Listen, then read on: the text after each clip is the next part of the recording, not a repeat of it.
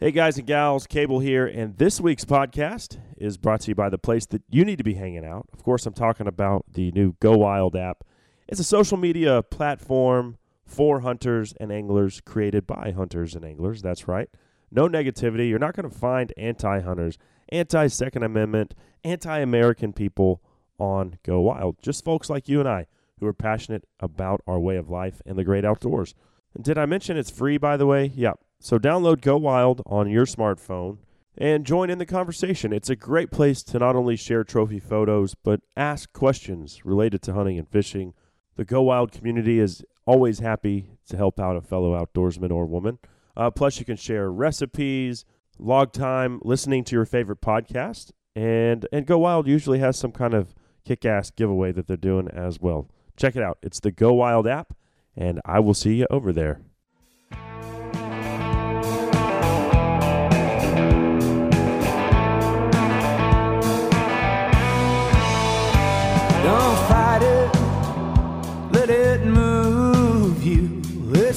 Bloodline, and it's running through you. It's deeper than the river running through the hills, and deeper than the sugar giving you children. If it don't kill Good morning, good morning, good morning. Cable Smith, don't everybody to the. Lone Star Outdoor Show powered by Dallas Safari Club. It is great to be here talking hunting, fishing, the great outdoors, and all that implies with you fine folks today. Uh, thank you so much for making time for me as we have got a great show lined up for you. And I tell you what, man, it is this might be the best weekend of the year. We've got dove season opening up. We've got uh, early season archery, elk, antelope, mule deer. I've seen people already taking uh, all these kinds of big game animals out west, and hunting season is officially here. It doesn't get any better. This is what we live for all year, and uh, I'm excited. I tell you what, I'm also excited about today's broadcast. It's going to be a good one as we've got uh, quite a few things to get into. So, you know what to do by now. Pull up that stool a little closer to the campfire, pour yourself another cup of coffee out of that beat up old thermos because we are ready to rock and roll. And off the top, we'll be joined by our friend Tom Moorman. He is Ducks Unlimited's chief scientist. Uh, the U.S. Fish and Wildlife Service just released their waterfowl survey report. They do it every summer. And I tell you what, numbers were not good compared to where we've been at over the last few years. And that's interesting uh, to me anyway. So Tom will be here, and there's a couple ducks that I really depend on, like the gadwall. Uh, I know some people turn their nose up at gadwall. I never do. Great puddle duck. They decoy well, and if they're in the area, chances are you're going to have a good shot at killing them. Uh, so they were down 31%. Pintails down 18%, and we can't figure out these damn pintails, man. Uh, they've been much maligned for the better part of three decades. What's going on with their numbers? They continue to slide, and they did it again this year. So we'll pick Tom's brain on those bull sprigs that every hunter loves to put in their bag. I mean, truly a trophy bird, uh, but one with some interesting habits that might be causing them to continue their population decline. Then uh, we will visit with Senator Ted Cruz, Texas Senator, uh, who will make his return to the show. Senator Cruz recently sponsored the Saves Act, which affects exotic wildlife and uh, private property rights as well. So Senator Cruz will jump on with us to discuss that. I'll also get his take on Utah Senator Mike Lee's stance that uh, all federally owned land should be transferred to state control. And then, of course, we will also hit on the upcoming election and his Democratic opposition, Robert Francis O'Rourke. Uh, lots of red flags with Robert Francis, and uh, we'll discuss a few of those coming up in just a bit. Man, I'm starting to see a lot of these Beto, that's uh, what his nickname is, these Beto signs pop up all over uh, the Metroplex, and I can't figure out why. Uh, because the dude is about as un American as it gets, in my opinion. Uh, then at the bottom of the hour, we will talk some habitat improvement, specifically with your whitetail herd in mind. Uh, we've all been, you know, under the impression that you need to do your prescribed burns at a certain time of the year, usually in the non growing season. So, right before the spring green up, you know, those late winter months. Uh, but outdoor writer and wildlife consultant Will Mosley of the Noble Research Institute has a different take on that as far as growing season burns and how they can actually increase the crude protein level in your native browse. So, interesting stuff coming up with Will. He's actually got stats to back this up, and we will discuss that at the bottom of the hour. Uh, that's what's on the docket for today. It's going to be a good one. I guarantee you that. Uh, I'm certainly looking forward to it. Hope y'all are as well.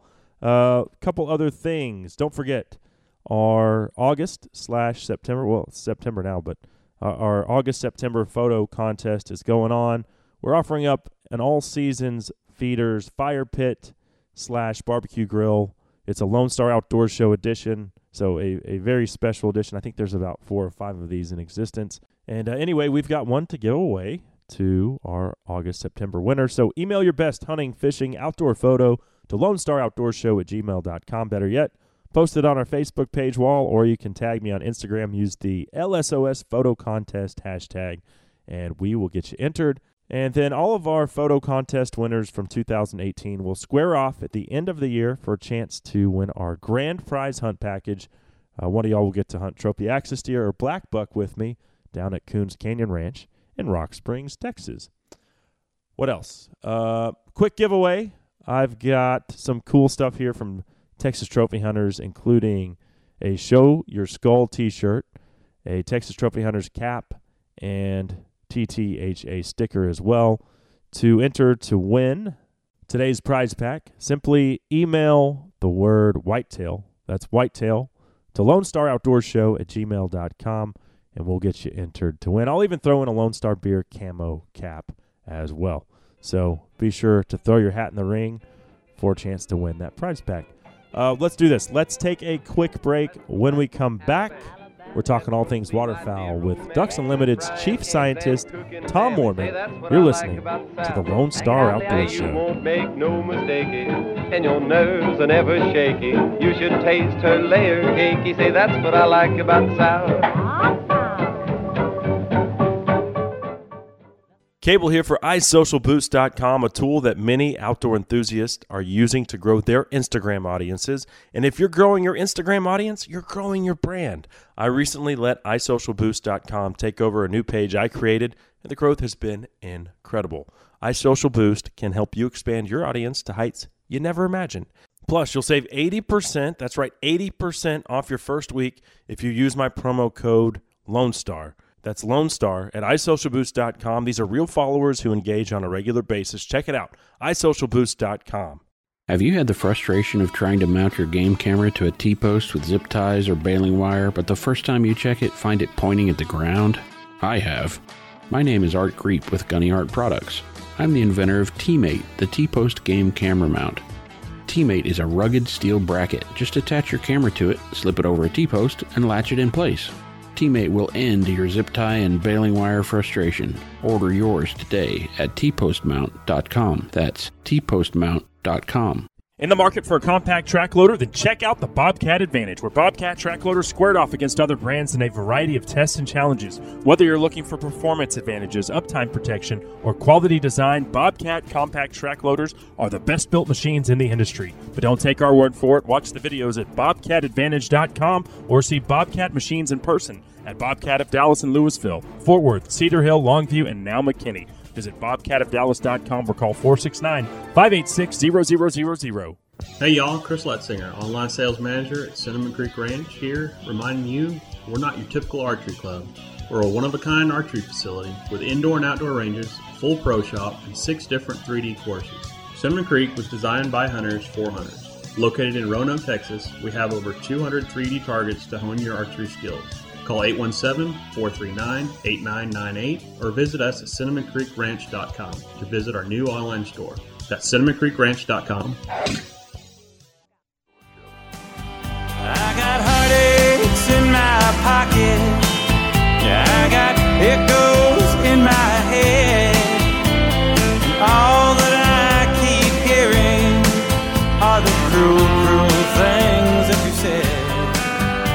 Dwight Yoakam by request. Thousand miles from nowhere, bringing us back on the Lone Star Outdoor Show, powered by Dallas Safari Club. Cable Smith here with you today. Thank you so much for tuning in. I do appreciate each and every one of you. Uh, thanks to Lone Star Beer and Hoff Power Polaris as well, our longtime presenting sponsors. We've certainly got some interesting stuff to get into here uh, with Ducks Unlimited's chief biologist Tom Moorman. But before we do that, this segment of the show is brought to you by Dallas Safari Club, the worldwide leader in big game conservation. I'd like to invite you to get plugged in with this great group of folks who are passionate about hunters' rights, education, and conservation. To do so, head over to biggame.org and check us out. We'd love to have you. Uh, all right, well, let's go ahead and bring on our first guest today. The U.S. Fish and Wildlife Service released their waterfowl survey report uh, about a week ago now, and uh, didn't look so great, to be honest with you. And so, joining us now to give us his thoughts on to why we've seen a declining trend in waterfowl numbers here in 2018. It's my pleasure to welcome Ducks Unlimited's Tom Moorman back to the show. Thanks, Cable. It's great to be here again. Uh, seems like we just talked last year on this subject. Time flies. Yes, it sure does. It sure does. And I always love checking in with you once the uh, U.S. Fish and Wildlife Service releases their um, waterfowl population survey.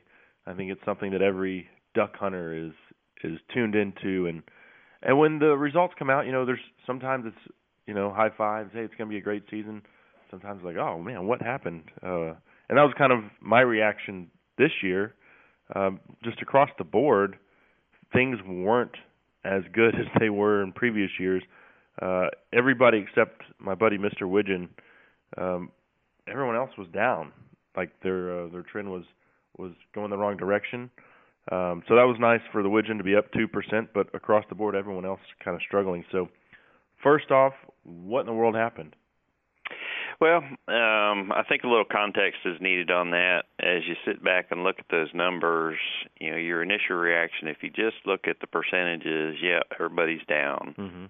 But the report itself is a little bit more nuanced than that. And so when you dig into it a little deeper, you'll see that even though those numbers from last year they're down a bit, they're not statistically significantly down, which means really what we're looking at is a population that's pretty similar to last year.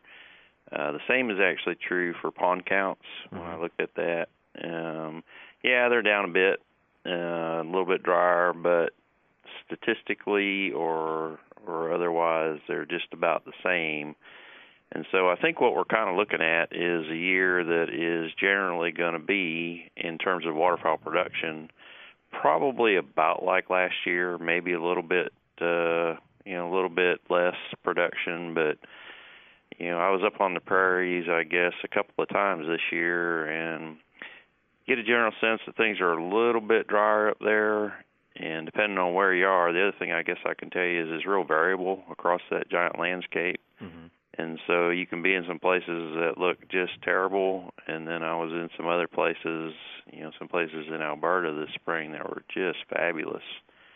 And so I think we're going to be okay. You know, I I wouldn't take the negative numbers and and sell all my decoys and stop feeding my dog, right? well, no, you'd have. You, obviously, we don't recommend that. Um, and, it, interestingly enough, though, we've lost like over a million duck hunters in the last 30 years. Um, and you know, the reports I read is, is mostly it's just about access, as it's becoming harder and harder to find places to hunt.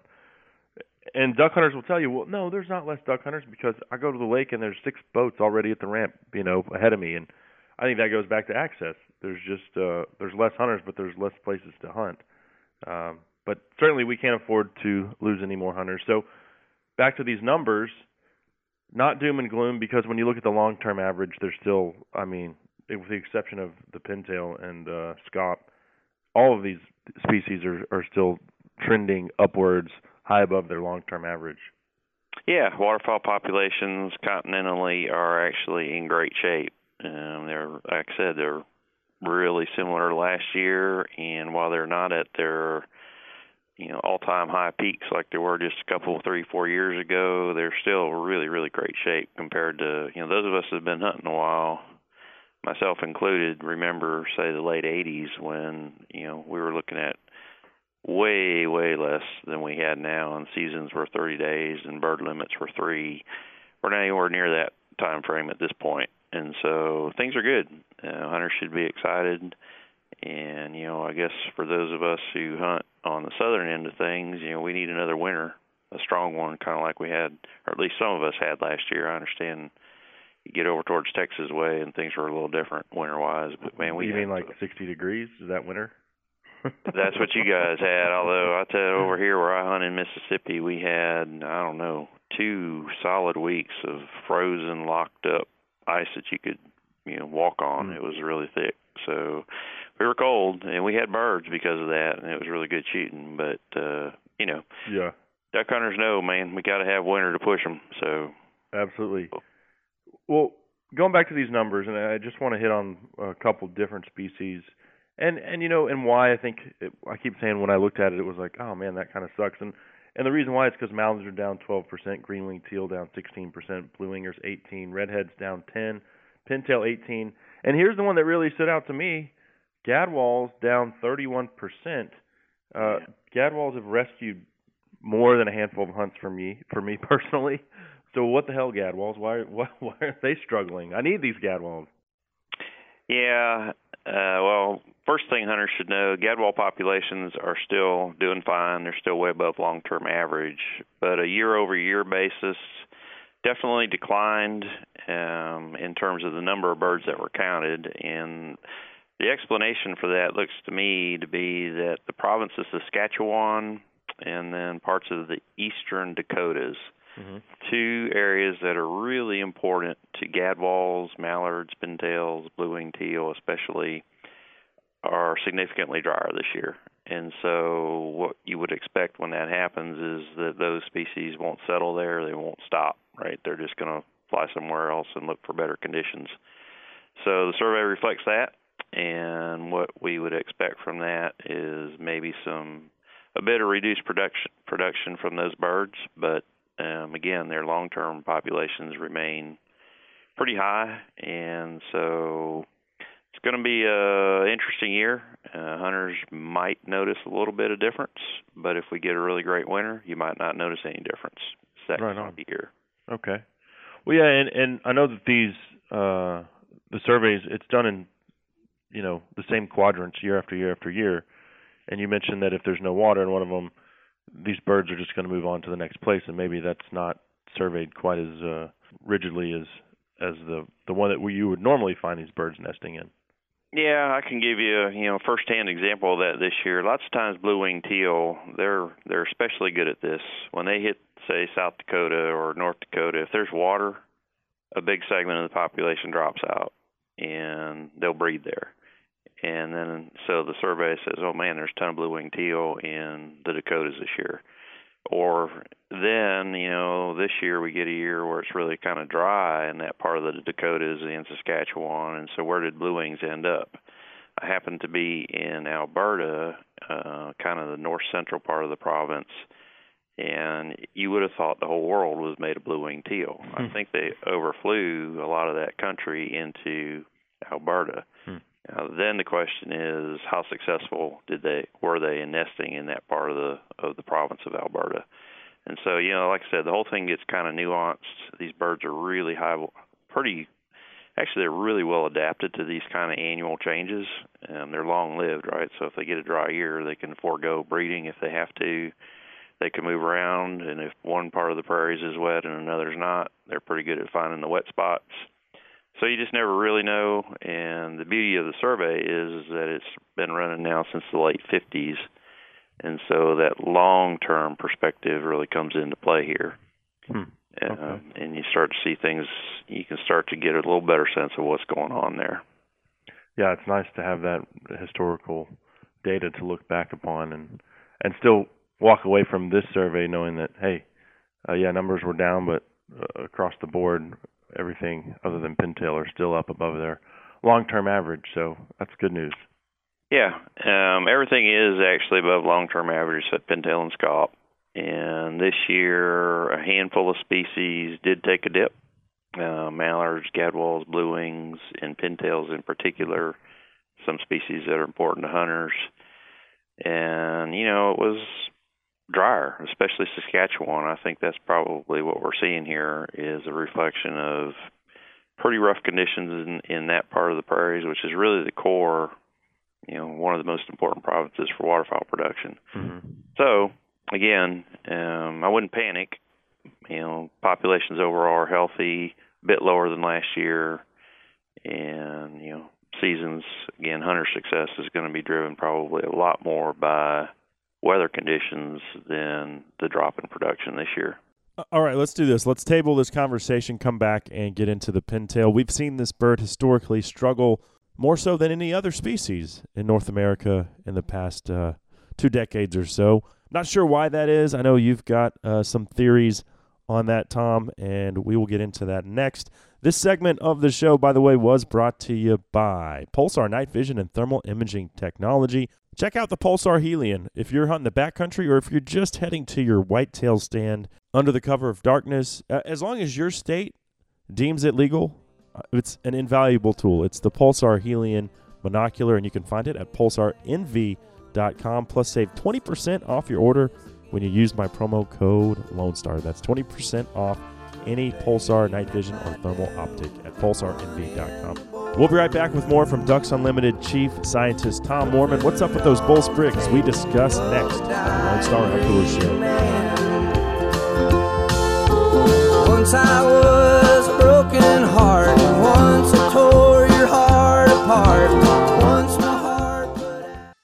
Pike County, Illinois, and the surrounding area is hallowed ground for whitetail hunters. And with 21 years' experience, Golden Triangle Whitetails is the oldest outfitter in the state. Spread out over 14,000 acres, they have 350 acres of food plots, 500 tree stands, and over 80 box blinds. The guides take pride in having hunters harvest giant Midwest bucks. Golden Triangle Whitetail hunts the Illinois archery, shotgun, and muzzleloader season. They have a full time chef and excellent lodging. Book your whitetail hunt of a lifetime by going to www.goldentrianglewhitetail.com today. All right, waterfowl junkies, the finisher is the quick and humane way to dispatch a duck or goose. It's uh, you know, it's unsettling when you've wrung that bird's neck, you throw it in the pile, and ten minutes later he's laying there flopping. Uh-uh. We don't want that. That's not ethical. And so the finisher alleviates that. You stick the finisher in the back of the bird's skull at an upward angle, give it a little twist, boom, dead instantly, never felt the thing. The finisher is only 14 bucks. It fits on any waterfowling lanyard, and you can find it at adrenal-line.com. Hey guys, Cable here, and I need to tell you about the Go Wild app. If you've experienced any kind of hatred on social media from anti hunters, from tree huggers, and the like, then check out the growing Go Wild community. It's free, it's available for both iPhones and Android. It's a great place to trade hunting and fishing stories, recipes, and share some of those bragging board moments of your outdoor successes. Check it out. It's the Go Wild app, available for both iPhones and Androids. Do you have a hog problem at your ranch or deer lease? We have the solution. The System Hog Trap comes in two sizes 17 foot and 30 foot diameter traps. After you trap the hogs, take the top section off the trap and use it for another feeder site to keep the hogs away from the feeder. The system is both a trap and a deer food plot fence. That way you don't waste your money on just a hog trap. Call 940 391 3669 or visit www.goinfencing.com. That's goinfencing.com. Hey, hey, all you waterfowl junkies out there. Cable here for TX Duck Blinds. Highly durable and highly mobile, customized duck blinds built by duck hunters for duck hunters. Each blind is built from solid steel by professional welders and field tested before shipment. A duck season will come and go, but guess what? Your TX Duck Blind is built to last. Customize yours today by calling 817 965 1306. You can also find them at texasduckblinds.com or check them out on Instagram and Facebook at TX Duck Blinds.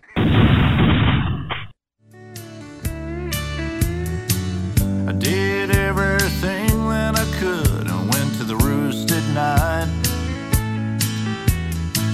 I don't know where it started or where it might end.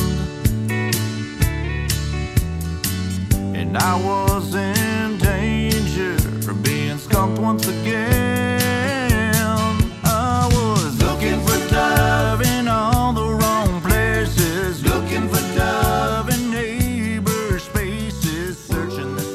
Dove. That is my good friend James Yates, a spoof there on the uh, Johnny Lee Classic, Looking for Love. Bringing us back on the Lone Star Outdoors Show. It is opening weekend. Shotguns are ringing out all over Texas, all over uh, North America for that matter. I put up a post on Instagram last week, and it seems like most states open their dove season on September 1st. So y'all be safe, shoot straight, most importantly, have fun. Uh, that's what hunting at its core uh, is really all about for me. It's as much fun as you can have with your pants on. I'll tell you that. Uh, I'm Cable Smith, by the way. Thank you guys and gals for being here. And this segment of the presentation proudly brought to you by Lone Star Beer. When you celebrate that full limit of Dove, you know what to do. Crack open an ice cold Lone Star Beer. Lone Star Beer, the national beer of Texas. All right. Uh, well, we are still visiting with Ducks Unlimited's chief biologist, Tom Moorman, our longtime friend. We're discussing the recent waterfowl survey report released by the U.S. Fish and Wildlife Service. And across the board, bad news for ducks this year. Uh, numbers are down just about for every species save widgeon. And we discussed that uh, during the previous segment. Now we're going to get into one species that, while all of the other ones are still above their long term average, uh, the pintail is not. And it hasn't been for some time. Last year we saw a reduced bag limit uh, across all flyways, Tom, down to one bird uh, from two. And though this year, my understanding is the uh, limit is back up to two. So good news there, especially for those coastal guys who mostly shoot pintails and redheads. What is going on with these pintails? Why can't they seem to recover uh, like the other puddle duck species? Yeah, that's that's a pretty interesting bird in a lot of ways, and so there's been a lot of research done on pintails, and you know historically, say in from the mid 70s, let's just use that as our reference point. Some hunters out there will remember a point system and pintails being a 10 point bird, and they were really abundant. And then they declined, starting say, well, they declined in the drought of the late 80s, but then they never really seemed to recover. And the reason that appears to be is that there was a fundamental land use change, particularly in the core of their breeding habitat in Prairie Canada. Mm-hmm. Uh, farmers up there used to do what was called summer fallow. And so they'd harvest a crop and then they'd leave those fields basically fallow through the subsequent summer. And when they did that, it made really great pintail habitat. Uh, You know, it was basically it was just you know weeds and grassland that pintails really keyed in on did quite well in. Well, agriculture changed a bit, and now farmers basically crop annually up there. And so what happens is a whole bunch of real estate suddenly goes from pretty good pintail nesting habitat to spring seeded grains. Mm. And that means pintails, even if they tried to nest in it, they're not going to be successful because they're likely to get their nest plowed under. Uh-huh. So that change happens, let's just say, in the late 80s, early 90s. Subsequent to that, we see a pretty stable population, but it's just a lot lower. Okay. Um, you know, it's operating in the two and a half to say in a really great year, maybe approaching four million breeding birds. And that's kind of where we've stabilized with that bird. And the other thing about pintails, lots of people won't realize, is they're really long lived, and so their annual reproductive effort, they give it about one shot. Hmm. If they lose a nest, pintails are not real prone to renesting because they live long, and so they'll just forego a year and and take their chances again next year. Compare, contrast that with a mallard, who you know that species has been known to renest up to four or five times in a single spring. They're just really different birds that probably a lot of folks don't realize. As a consequence of that, you know they're less quick to recover in a in a return of water and when you change the habitat base fundamentally, you know, you get this at least what we think happens here is we got a new sort of level, a new average, so to speak, Mm, and it's a bit lower. And so that's a fundamental change in habitat that might be driving that. And so, Interesting. I had I had not heard that, so Yeah. I appreciate the insight on that. Um, what about as far as affecting next season's pintail bag limit? These numbers that just came out, do they have any bearing on how many birds we'll be allowed to harvest uh, in the 2019-2020 season? well, they Seems like we're always operating a year in advance uh, in advance on that. We are now. Um, that's a relatively recent change. I'm thinking maybe a year or two ago, the, the Flyway Councils and the Fish and Wildlife Service to, give hunters uh, sense of predictability. They base their regulations on. So this year's regulations would basically be based on last year's waterfowl survey data hmm and that's just to give hunters is you know they can lock in dates early and do all the things that we like to do and so because of that this year next year's pintail last year let's start with last year last year things were pretty good a little bit wetter and they bumped pintail harvest to two birds this year um I hadn't actually looked hard at that particular element of the report it looks like pintail populations dropped back down a bit Yeah. um, Well, and it's pretty not- black and white. If the it's a it's a number, and if it's below X, then Yep. Then the Yeah, and I I don't know that number right off the top of my head. Um, it's I'm sure it's out there. That's a it's called an adaptive harvest management strategy, and basically it's it's a complicated way and hard to convey to hunters, but it's what it does is seeks to maximize hunter opportunity while protecting the population. Mhm. And so you get a year that's wetter, and we, you know, the the model says, okay, you can take more pintails. And then if it turns around and gets subtly drier or significantly drier, then the model turns around and says, oh, this year only one pintail. And so that's, you know, we're right on, you know, we're riding right on the brink of that decision point. And so that's why you see this fluctuation of two birds one year, one bird the next year. Let me ask you this, uh, because we've just talked about how the pintail population fluctuates between, let's just say, two and a half and four million birds annually. In looking at this survey, there's only a million redheads on the continent, and it seems like I've seen a million just in an afternoon on the Texas coast. So probably why can we hunt? Why can we take two redheads, uh, only one pintail? Is it just because their their flyway and their their habitat um, is not as widespread, or you've got less birds? Why can you take more of them? Well, that's a really great interesting question. but It is. It's a really interesting and great question. And a couple things about redheads. They're they're relatively less harvested species, and you know pintails are heavily harvested, particularly in the Central Flyway and the Pacific Flyway, mhm. and increasingly in the Mississippi Flyway. And so harvest pressure is heavier on them. There are more hunters who traditionally will set up in places to kill puddle ducks in general.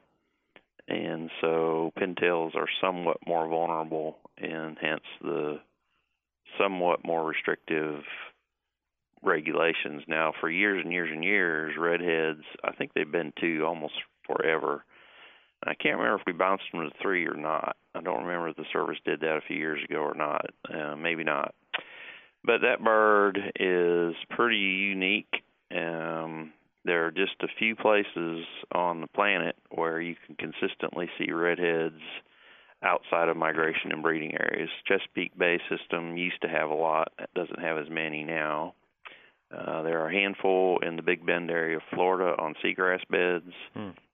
Probably 80% of the population winters in Laguna Madre, the Texas Bay system that you referenced oh yeah, and and then there's a handful over on the Pacific coast. And so they're just not as vulnerable to hunting pressure and so you know you can hunters can take consistently take two. okay. And the population is way above its long term average as well. They've been doing pretty well during this wet cycle. Right, right. Okay, uh last question I have for you, going back to another species much like the gadwall that has saved many hunts for me and some hunters turn up their noses at ringnecks. I am not one of them. if, I mean, Me either. if we've got mallards coming in, clearly we're going to pass on ringnecks, but at the end of the day, the dog just wants to go fetch a duck and I just want to shoot got a it. duck. Yep. So, uh why are ringnecks not a part of this survey? Yeah, that's a great question too. And to understand that, you kind of got to understand the ringneck as a as a bird and its breeding distribution. It's a pretty fascinating bird.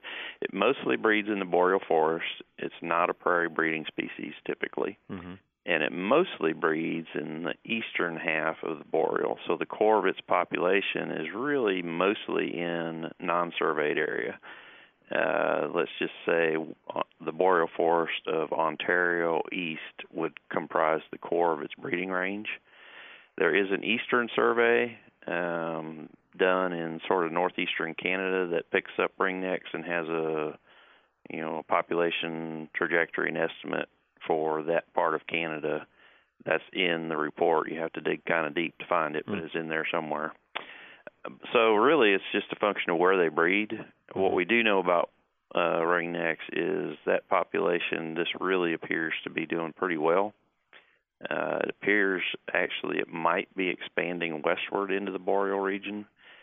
Um, so it's not in the survey because it's not a species they typically encounter or consistently counter encountered in the traditional survey area when they started the Eastern Survey, I guess, uh, maybe the early 90s, if memory serves. They pick up some of those birds and they're tracking them in that part, you know, which is a relatively small part of their breeding range at this point. Hmm. Um, but okay. the upshot is that's why they're not in it, and you can find out what they're doing in a kind of the far eastern part of the boreal if you're if you dig into the survey. Um, but the population of ringnecks overall is strong and healthy. Come on down to Texas ringnecks. I'll, I'll welcome right. you with open arms and a hot Man, shotgun they're, barrel. They're a fun bird to hunt. They're really fun birds to hunt now. No doubt. Well, Tom, hey, thanks so much for your time today. Certainly enjoyed it. And you know, historically, from from where our duck numbers were back in the late 1800s, early 1900s, to where they are today, I think it's our greatest conservation success story. Yeah, you know, I guess what I would tell hunters and you know this is something we always all have to keep in the back of our mind is at the end of the day regardless of what populations do from year to year we all need to focus on sustaining that habitat where they're produced. And so to keep them to keep the potential to have these years that are really great you know when water returns and production is really great we need to keep that level of productive capacity.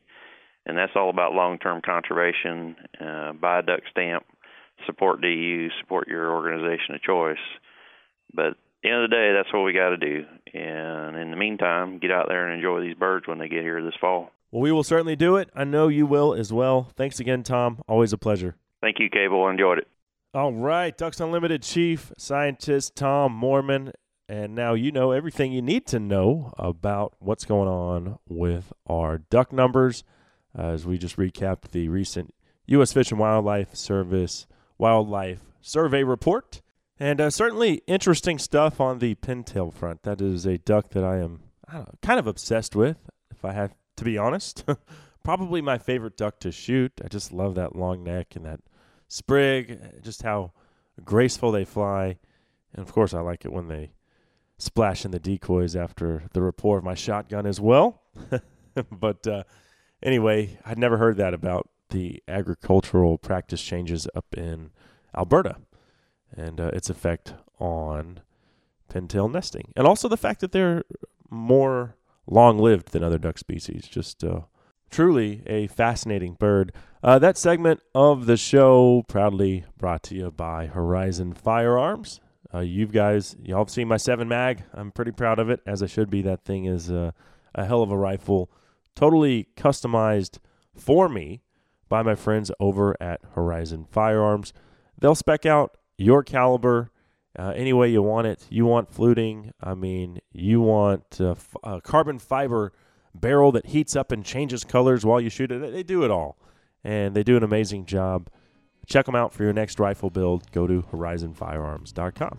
We will be right back with an old friend of the show. Texas Senator Ted Cruz makes his return to the show. We're going to discuss the SAVES Act and what it means for both native and exotic game. And we'll do that next on the Lone Star Outdoors Show. There's a burial ground beneath a cattle herd. Mr. Henry Ford's building me a Thunderbird, my Thunderbird. Have you had the frustration of trying to mount your game camera to a T post with zip ties or baling wire, but the first time you check it, find it pointing at the ground? I have. My name is Art Greep with Gunny Art Products. I'm the inventor of T-Mate, the T-Post game camera mount. T-Mate is a rugged steel bracket. Just attach your camera to it, slip it over a T-post, and latch it in place. T-Mate will end your zip tie and baling wire frustration. Order yours today at tpostmount.com. That's tpostmount.com. I'm Craig Boddington. I'd like to invite you to become a member of Dallas Safari Club, one of the world's leading hunting and conservation organizations. As a member, you'll receive Game Trails magazine, a monthly newsletter, and invitations to our monthly meetings and special activities. Join Dallas Safari Club, an international organization based in Dallas supporting hunting and conservation worldwide. For more information, call 800 9 GO HUNT or visit our website at www.biggame.org. You must be fast asleep, not thinking about me, or you're already gone. Wake up, Becky. Becky, I'm almost home. Little Cody Jinks, Wake Up Becky, bringing us back on the Lone Star Outdoor Show powered by Dallas Safari Club. Cable Smith here with you today. Uh, thank you for being here, and thanks to Lone Star Beer and Hoff Power Players as well. We are all set to visit with Texas Senator Ted Cruz, but before we get into the SAVES Act and its implications for exotic wildlife, specifically, this segment of the presentation is proudly brought to you by All Seasons Feeders and Blinds. I've got the big chingon at the deer lease, and here's why I love it. Because with a five year old son and twin daughters that are three, uh, you need a big place if you're actually going to try to sit in a blind and enjoy a hunt together. And so the big chingon has got enough space for all of us to have a chair in there. I mean, it's got carpet, it's got cup holders, windows for archery and rifle hunters. It's the real deal, and it's the big chingon. You can find it at allseasonsfeeders.com. All right, let's go ahead and bring on our next guest. He is a, uh, a longtime friend of the program and making his return this morning. Senator Ted Cruz, thanks for being here. Uh, it is great to be back with you, Cable. Thank you. My pleasure. Uh, so let's get right down to it. I'd like to discuss a bill you've sponsored known as the SAVES Act. Uh, give us a brief overview of the bill because, yeah, my basic understanding is that it would uh, rewrite the Endangered Species Act to protect only species that are native, and I honestly don't see a problem with that.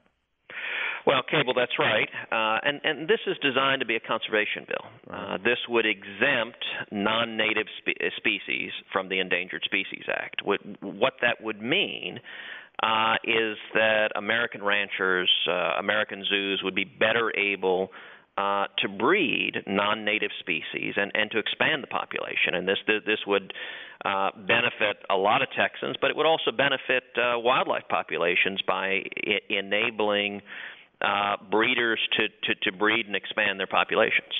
Okay, and these could be any type of uh, exotic species. Um, you know, a couple years ago, it was no secret we had the uh, the three amigos, the Dama gazelle, the scimitar horned oryx, and the addax, which were in the crosshairs. I mean, nationally, people were upset because folks were hunting these animals in Texas. The only reason those species exist on the face of God's green earth today is because of the foresight of Texas ranch ranchers and ranch owners who brought these animals to Texas for the sole purpose of hunting them because they're Yep. extinct in their native Africa. Well, Cable, that's right. I think that's a powerful example of how this bill would operate. Uh, you, you look at those those three species that that they had been exempt, and, and as a result, you, you you you had Texas ranches breeding them and growing the population. Then in 2012, uh, there was a court challenge in the D.C. Circuit, and they were no longer treated as exempt. And the consequence of that was that the population dropped uh, as much as 60%. I mean, we saw we saw the population numbers plummeting. Now, thankfully, Congress acted in 2014 to reinstate the exemption, and the the result is exactly what everyone knew it would be, which is the population numbers soared as soon as they were exempted again. And, and so this would be uh, bringing those same benefits uh, to other, other species whose populations are threatened worldwide. By exempting non-native sp- uh, species here here in the United States, you you would create the ability for breeders really to grow those populations and even even save endangered species uh, and and and bring them back.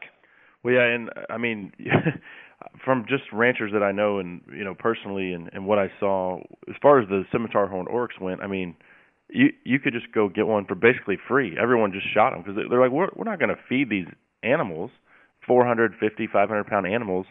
Um, they're going to eat us out of house and home, you know, unless we have the ability to sell them. So, literally, like you said, they dropped 60%, might even be more than that, because everyone I know was just giving those hunts away.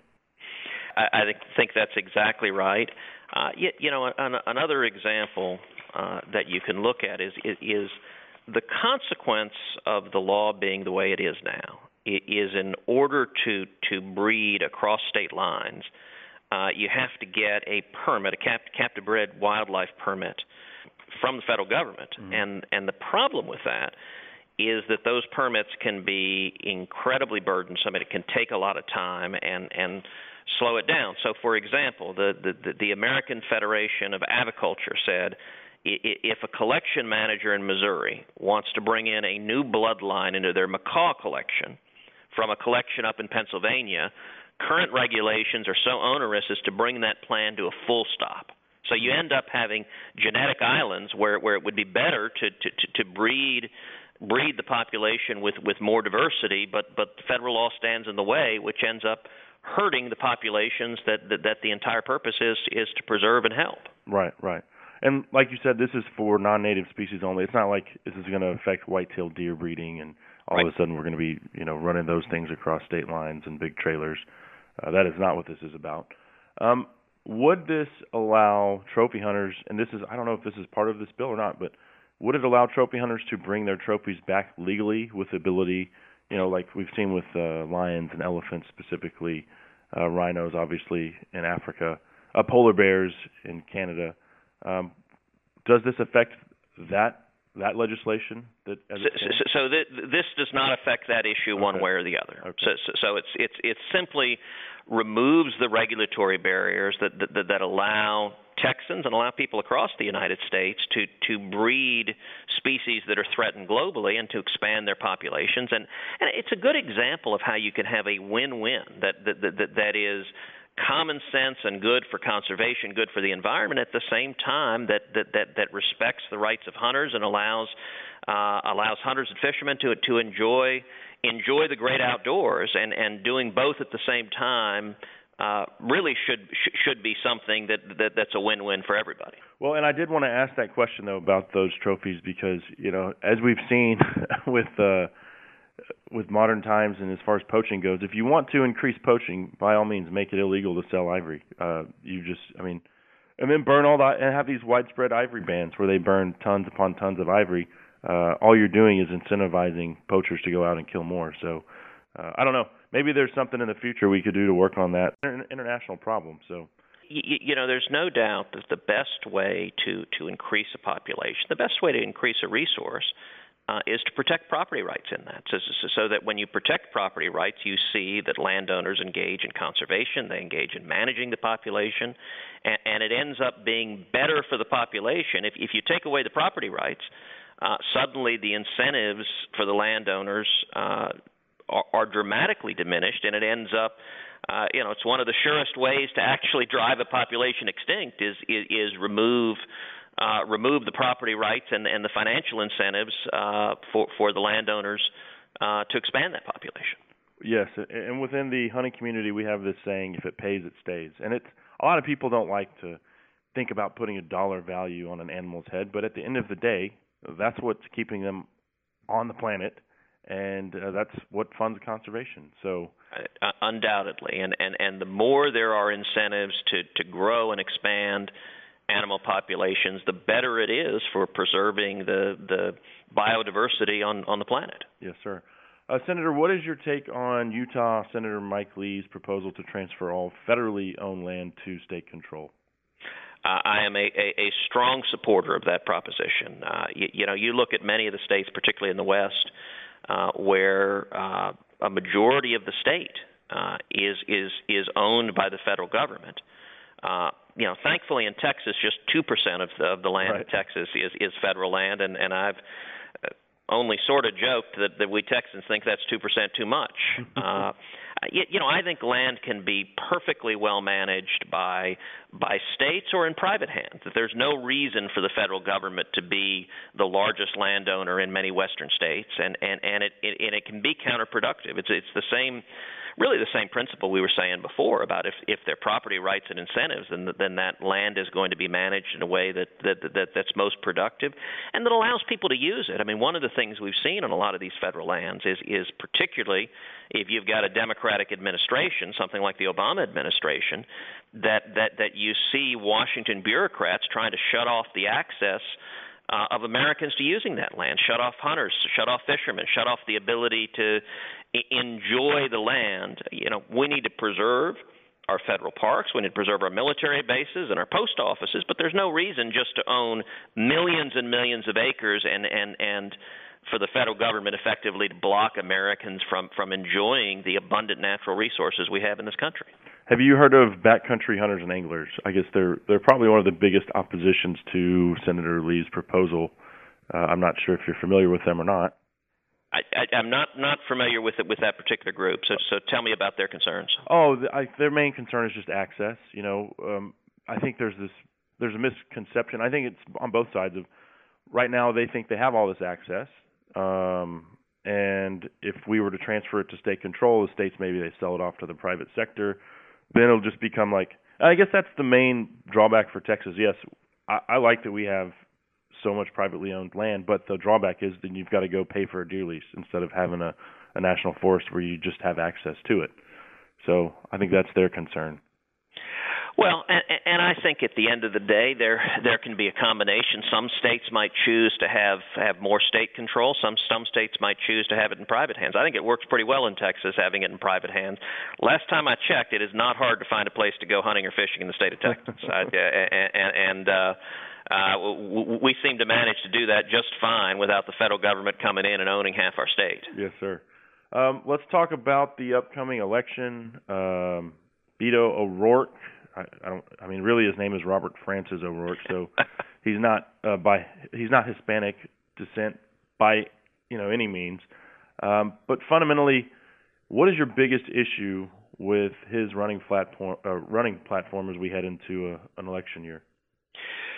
Well, the, the race we have here in Texas presents, I think, the starkest divide uh, uh, of any race in the country between the, the, the records of the two candidates and, and between the, the positions they're supporting. You know, typically, uh, a Democrat running in Texas in a general election at, at least pretends to run to the middle, pretends to be be moderate. Uh, Congressman O'Rourke is not doing that. He he is running hard, hard left. He, he's running like Bernie Sanders. So on taxes, he voted against the big tax cut we just passed, and, and he's promising to raise your taxes. On regulations, he wants to bring back uh, the Obama era regulations that, that, that hammered Texas, that, that, that were crushing to jobs, that hammered oil and gas, that hammered farmers and ranchers.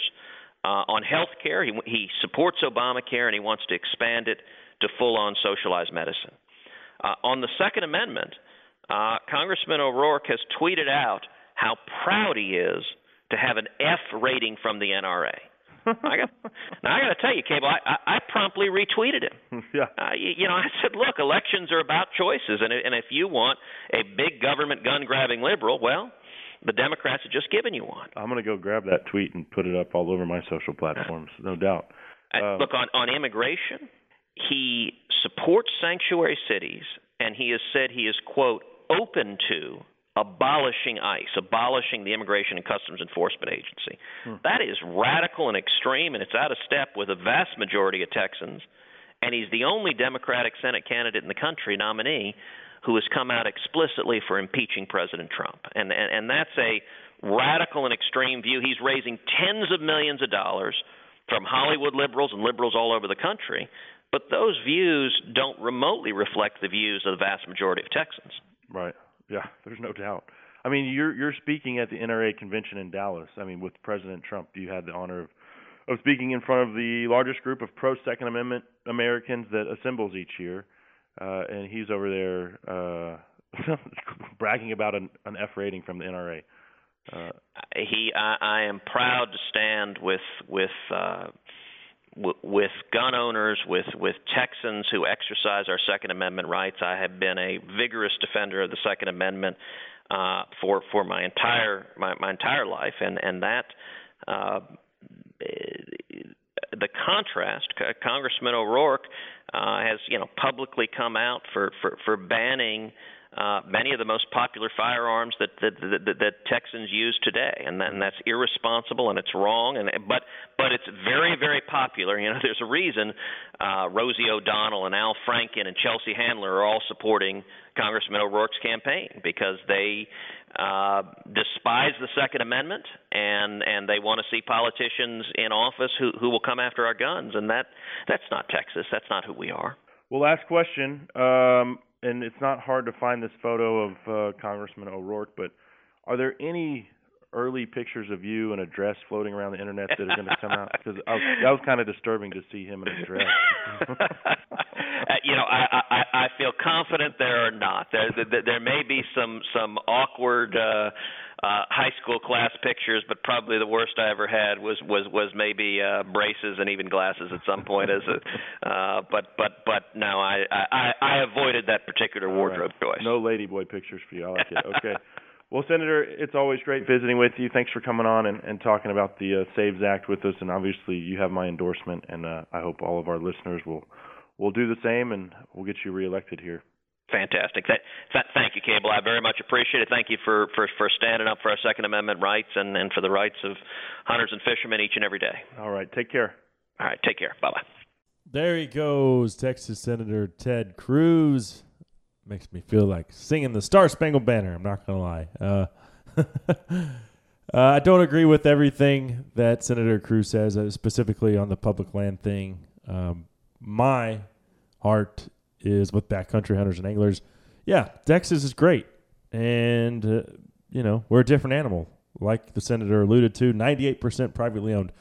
I don't necessarily think that's a good thing, uh, because uh, you know I have a deer lease that I have to pay what twenty five hundred, three thousand dollars to be on, where I can go to New Mexico next week, for example, and hunt on literally millions of acres for six hundred dollars with a chance to harvest a, a, bull elk, and and I can go there for free if I just want to backpack or maybe pay twenty dollars for a three day out of state fishing license.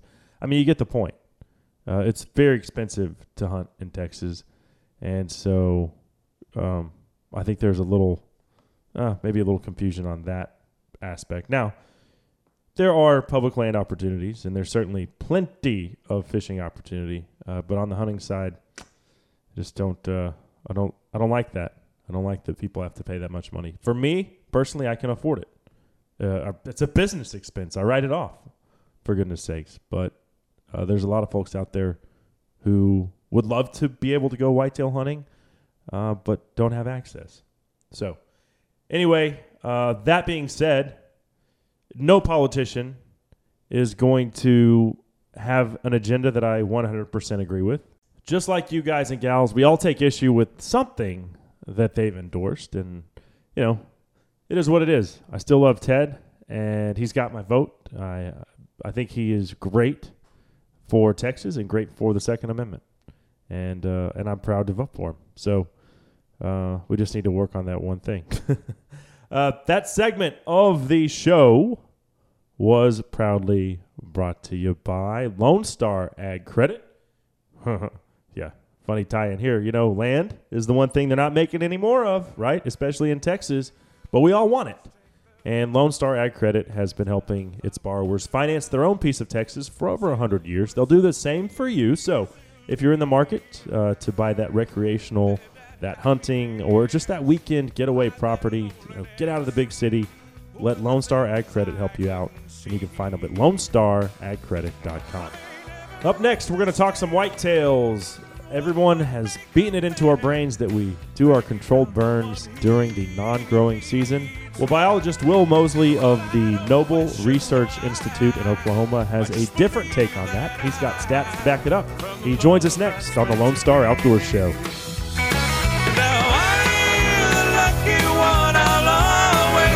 lucky one long as you are close to me. Like a gambling man who always holds a winning hand. Three Curl Outfitters is now offering guided North Texas quail hunts just 30 minutes south of DFW if you're looking for a quality quail hunt close to home, planning a company outing, or just looking for a place to tune up your dogs you need to give them a call. Hunts are 250 a hunter for a half day hunt. That includes 15 birds, and you can add extra birds for $8 a piece if you want to give your bird dog just a little more run. You're welcome to bring your own dogs. Otherwise, the guide and dog fee is 150 a day for your entire group. That's not per person. Go to 3curl.com or call 214-641-8097 to book your hunt today.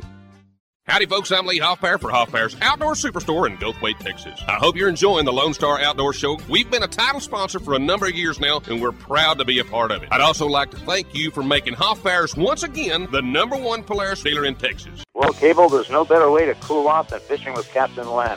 The speckled trout run is so hot, and the prices are not. We're also catching redfish, black drum, flounder, and even snapper. All your gear is provided, fish cleaned, and the whole ball of wax. All you need is a camera and a smile. Just ask Cable. That's right. Captain Lynn is a longtime friend of our show. He fishes all the way from Corpus Christi Bay up to Baffin. Visit CaptainLynn'sFishing.com today. Book your trip and tell him you heard about it here for special rates. We can run, but we can't hide. And you asked me to forgive. You said let's just go on and live. Like it's my choice to make. Green's the name of that one there from Cody West, bringing us back on the Lone Star Outdoor Show, powered by Dallas Safari Club. I'm Cable Smith. Thank you for being here today. As we're about to talk some habitat management with our white-tailed deer in mind. But before we start burning stuff, this segment is brought to you by Sendero Seed Company. They've got anything and everything you need to keep a happy and healthy whitetail herd. That's right. All your planting needs, you can find it at Sendero Seed Company. They've even got the Dr. Deer backed buck forage oat, Sendero Seed Company, for all your planting needs. All right. Uh, well, let's bring on our next guest. He is a biologist with the Noble Research Center. I recently came across a piece that he had written Found it fascinating. I think y'all will as well. It's my pleasure to welcome Will Mosley to the show. Yeah, thanks for having me on. It is my pleasure. Um, first of all, why don't you tell us a little bit about yourself and what you do at the Noble Research Institute? So I'm a wildlife and fisheries consultant here at Noble, and uh, basically that means I get to help producers, land managers uh, manage their properties for wildlife and fisheries goals. So whether that be anything from deer management, uh, largemouth bass management, hummingbirds, uh, or anything in between, and so we get to work one-on-one with those agricultural producers to help them uh, manage their their goals for wildlife. Okay, so this is all basically ag properties that also want to focus on wildlife. Yes, it doesn't. Yes, absolutely. It's uh, ag properties that want to focus on wildlife, or properties that are focused solely on uh, managing for wildlife. Okay, okay, and that's what the Noble Research Institute um, is all about, I guess. Tell, tell yeah, me about the institute because I'm really, you know, I'm I'm in in Texas. You're not far from me, and actually, one of my deer leases is up in Atoka, Oklahoma. So, oh, great. Uh, yeah, I spent quite a bit of time up there, but I, I hadn't uh, heard of the Noble Research Institute until recently. Okay, yeah. So Noble uh, Research Institute is our our mission is to deliver solutions to great agricultural challenges, and I'm in the producer relations group, and so we all work with our uh, producers in this region to help them manage, um, specifically on wildlife. We also have livestock consultants and ag ag economics consultants and horticulture, soils and crops, pasture and range, anything that we feel ag producers in our region can benefit from. Uh, we also have um, lots of different people looking at research from very basic science, uh, looking at um, developing better plants all the way out in the field to testing those plants how they integrate into our ecosystem and a systems approach to agriculture so everything kind of in between to take from the laboratory out to the field we try to try to accomplish Okay. So if one goes to your website and types in the word burn into the search queue, I mean, a litany of articles on prescribed burns appear. I mean, some as far back as like the 90s, uh, early 90s even. I was looking at, uh, but it looks like there's just a vast resource of, of you know published pieces on prescribed burns, and, that's what I want to talk about today, um, because you know when you talk about prescribed burns, we're all basically told you know right before early spring, you know, is the best time to to go in there and burn off.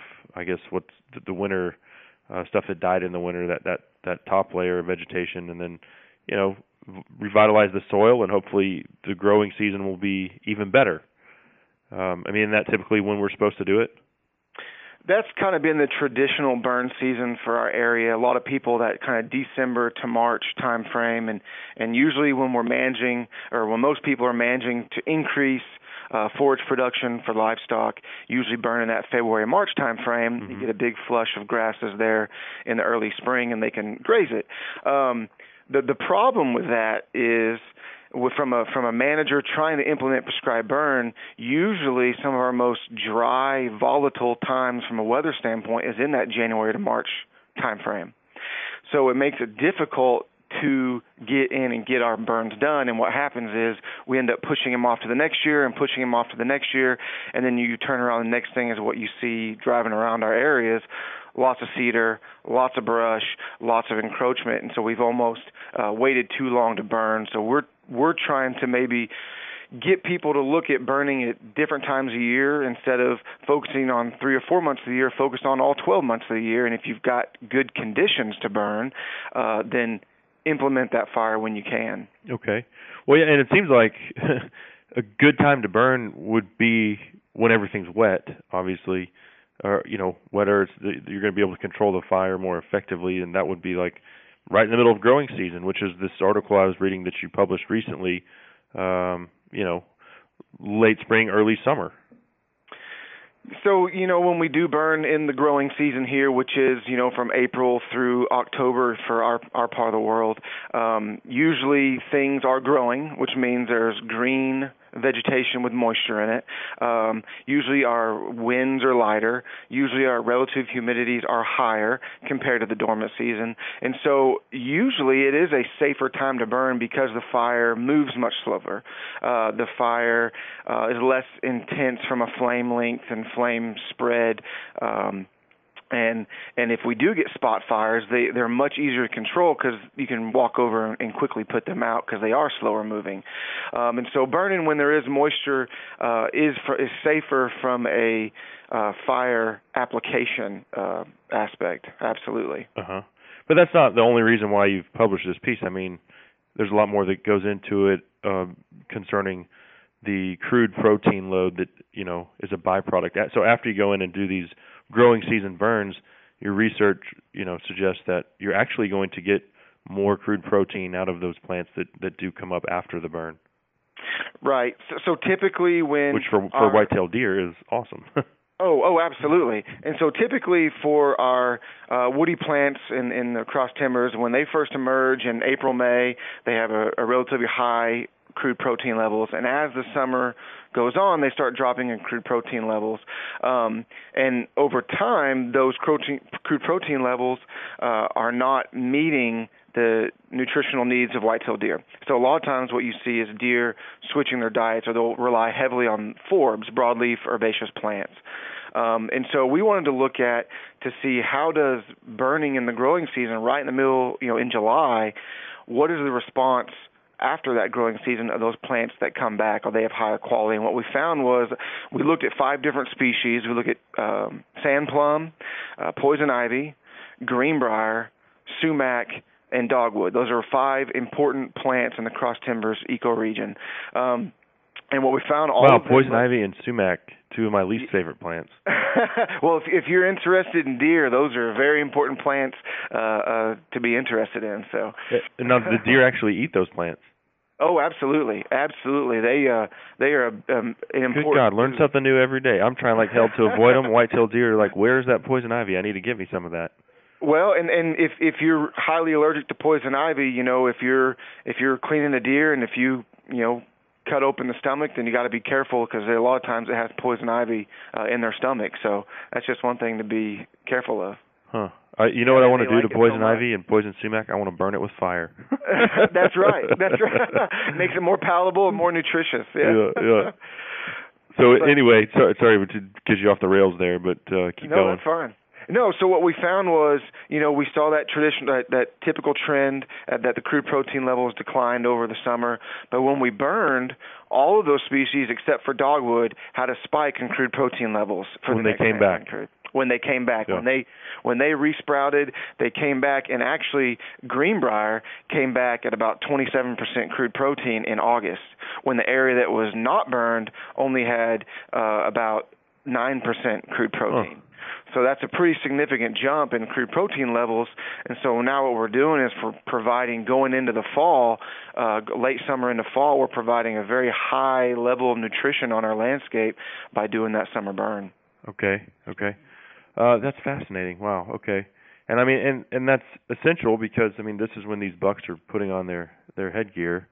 Uh, you know, so if you're trying to grow nice deer, think about that. You're going to be giving them more crude protein through these burns and maybe you're not going to have to spend so much money on, you know, supplementing with protein. So Oh yeah, yeah, you hit it absolutely. You know, all about it's a, uh, for antler growth, a, a buck's requirements is about 16% crude protein, and uh, so um, let's see, of the four species that we looked at, all of them but one um, were above 16% crude protein, and the other one was about 14% crude protein after a burn. And so you're spiking those nutritional levels so all the deer can get everything they need uh, for their nu- nutritional requirements. And so by using these management techniques through fire, you know, proper grazing, things like that to manage our habitat, um, there's a, there's no need for supplemental protein or supplemental feed because we're providing everything they can get on the landscape at a much lower cost. Hmm Let me ask you this: in, your opinion, what month of the year is the most important for bucks as you know they're in their own growing season and, and growing th- this, this velvet? Well, I think you know most of our most of our plants are going to be a high level of nutrition uh, coming out of the dormancy in April and May, and so that's not a it's usually not a limiting time then.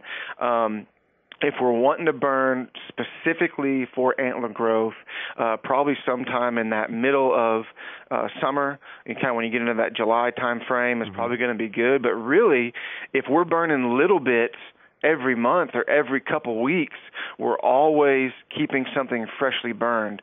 So burn different areas every couple weeks uh, on the property, and so you've always got something out there really nutritious, really good, really available for them, uh, so they can pick and choose and make sure they get what they need. So the average person out there listening, we're talking about these prescribed burns and encouraging them to do them, but I- wouldn't advise someone that's never done it to just go out there and start burning things. Um, who should you who should you reach out to if you are interested in a prescribed burn on your property? I agree 100% with that. You know, it's doing a prescribed burn is kind of like driving, driving a car. You know, you can get out there and read all the books about how to drive a car and traffic laws and things like that, but you really don't learn how to drive a car until you sit behind a wheel and drive that vehicle. And the same thing about prescribed burning. We can read all the publications about safety and weather and all these things, but you really got to experience it. Um, and so there's lots of different resources for our, for um, our land managers. No, you know, Noble uh, Research Institute. We offer um, usually two burn workshops every single year um, to to teach producers how to learn. We actually get out and do. We did one last week where we did two burns and we put a drip torch in people's hands. We gave them a sprayer in their hands, and they actually implemented the burn with us. Um, your local natural resources conservation service, the NRCS. There's a, an office in every county. They're a good resource to learn about burning. Your local um, extension, so OSU Extension or AgriLife Extension office does lots of prescribed burning, as well as Texas Parks and Wildlife Yeah, and Oklahoma say. Department of Wildlife Conservation. All really good resources and all really good proponents of prescribed burning. I imagine they'd come out like and kind of hold your hand and walk you through that as far as our you know our state wildlife agencies for the first time. I I don't think they want to see a fire uh, get out of control as a result of a novice, uh, you know, taking a taking a little liberty with his torch. Absolutely. That you know, there's there are folks on staff at Texas Parks and Wildlife that assist uh, with prescribed burning, and so calling your local biologist is the first step on starting that conversation on on trying to get fire implemented in your property. Well, hey, well, I certainly enjoyed the conversation. It's been uh, interesting, and, and like I said, something um, that I told you off there was out of the box. That we're told, you know, burn a burn early March, you know, December through March, like you said, and and so to hear someone talking about the benefits of actually burning during the growing season uh, was uh, was was fascinating to me and and eye opening. So I certainly appreciate you coming on and and sharing your research with us today. You're welcome. I mean, bottom line is the plants that where we live evolved under fire and they they burned every year every day of the year throughout history and so our plants need fire and so let's kind of open up our calendars a little bit to make sure we get fire on the ground and, and we're managing our lands for good proper stewardship uh, if folks want to check out any more of the articles that say you've written or like i said there's a litany of uh, prescribed burn literature on the uh, noble website what is the uh, what is the website our website is noble.org. That's N O B L E dot org. Perfect. Well, Will, thanks a lot, man. I hope you have a, a great season, and I'm sure we'll do it again sometime down the road. All right, sounds great. Thanks for having me on. All right, some outside the box stuff on prescribed burns with Will Mosley of the Noble Research Institute. That segment of the presentation, by the way, was proudly brought to you by Rudy's True Texas Style Barbecue, where you can stop in for breakfast, lunch, or dinner and enjoy Rudy's True Texas Style Barbecue. Uh, man, just looking at the clock here, we've got to go. Got to get out of here. Flat out of time. Thanks to all of our guests today, Will, as well as Senator Ted Cruz and Tom Moorman of Ducks Unlimited.